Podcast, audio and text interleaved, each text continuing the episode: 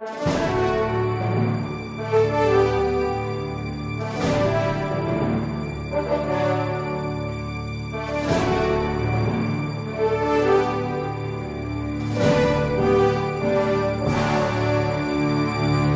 Resposta Católica de hoje, gostaríamos de responder a pergunta se Jesus podia ter pecado.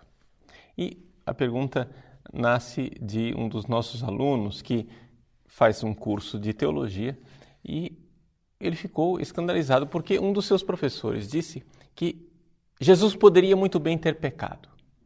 Ou seja, se Jesus era igual a nós em tudo, para que ele fosse verdadeiramente homem, ele tinha que ter a capacidade de pecar. E então, o aluno pergunta, padre, isso é verdade? Bom, veja, em primeiro lugar, é, talvez não seja correto nós dizermos que essa é uma resposta católica. Seria melhor a gente intitular isso daqui de resposta teológica. Ou seja, eu não estou expondo aqui uma verdade de fé, mas estou expondo a vocês uma questão teológica tradicional. E ela é importante. Por que é, que é importante nós respondermos se Jesus podia ou não ter pecado? Porque assim, e somente assim, nós vamos entender realmente em que consiste a nossa liberdade. E a nossa liberdade não está na nossa capacidade de pecar. A resposta então é a seguinte: não, Jesus não podia ter pecado. Deixa eu esclarecer mais ainda. Jesus era verdadeiramente homem e Jesus era verdadeiramente Deus. Duas naturezas.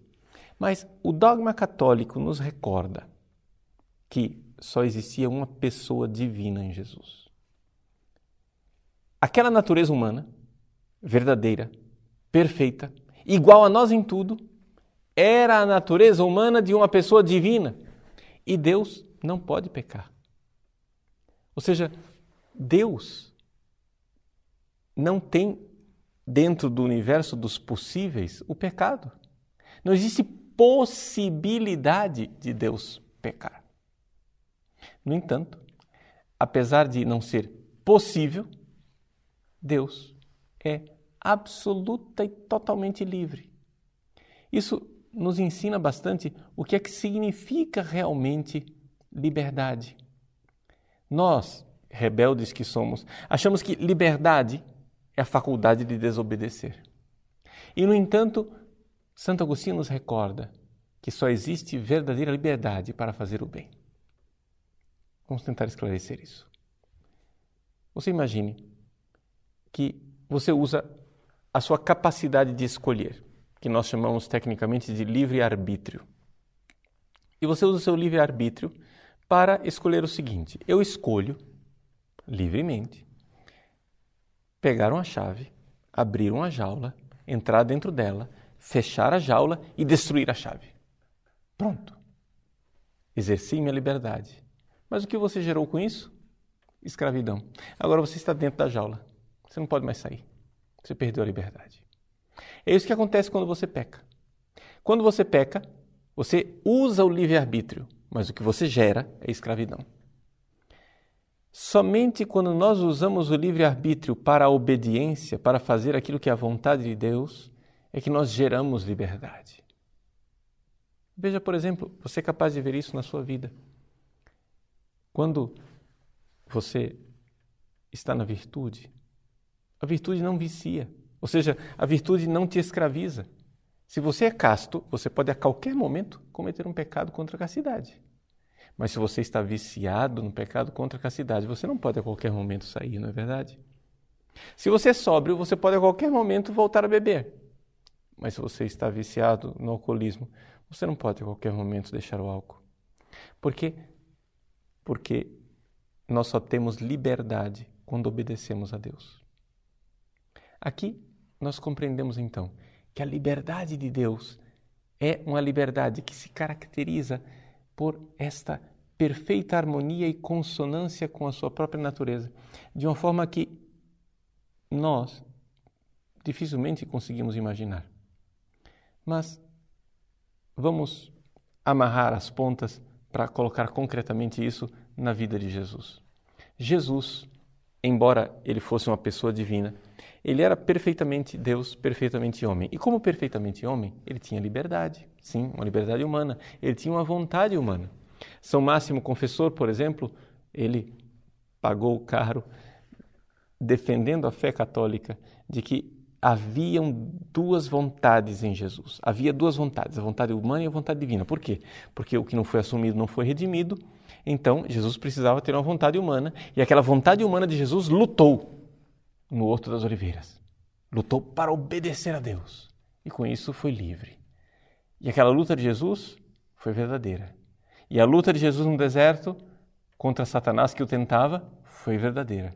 Jesus foi tentado por nós. Como diz a carta aos Hebreus, no capítulo 4, versículo 15, não temos um sumo sacerdote incapaz de compadecer-se de nossas fraquezas, pois ele mesmo foi provado, ou seja, foi tentado, testado em tudo por nós. Jesus realmente sofreu a tentação. Mas como, Padre? Como é possível que ele tenha realmente sofrido uma tentação é, que não fosse uma farsa e ao mesmo tempo dizer que ele não podia pecar? É que nós temos que compreender que nós somos livres, mesmo quando estamos numa situação em que nós jamais, jamais poderíamos imaginar aquele pecado. Deixa eu dar um exemplo para você acessar isso na sua própria vida. Imagine o pecado da pedofilia. Mas estou falando do pecado da pedofilia, não efebofilia, assim, ter sexo com adolescentes. Não, não é isso. Estou falando da verdadeira pedofilia. O pecado de pegar uma criança. Vamos imaginar uma criança de 4 anos de idade, 5 anos de idade. Eu não sei se você é uma pessoa normal como eu, mas eu olho para uma pessoa, para uma criança de 4 anos de idade, não existe a mínima cogitação, a hipótese de que aquela criança seja objeto de uma fantasia sexual. Então, logo eu tento imaginar uma fantasia sexual, algo bloqueia dentro de mim e diz não. É absolutamente impossível eu imaginar isso. É impossível. É tão contra a minha natureza, é tão contra o meu coração. E, no entanto, veja, eu sou absolutamente livre. Está entendendo? É impossível que eu realize aquilo. Sendo eu a pessoa que eu sou, é impossível que eu imagine aquilo. E, no entanto, eu sou livre. Ora, Jesus era uma pessoa divina sendo ele a pessoa que ele era, era impossível que ele pecasse. No entanto, ele era plenamente livre e lutou. Lutou contra a tentação, o demônio, as angústias da morte e foi provado por nós, sim, foi igual a nós em tudo.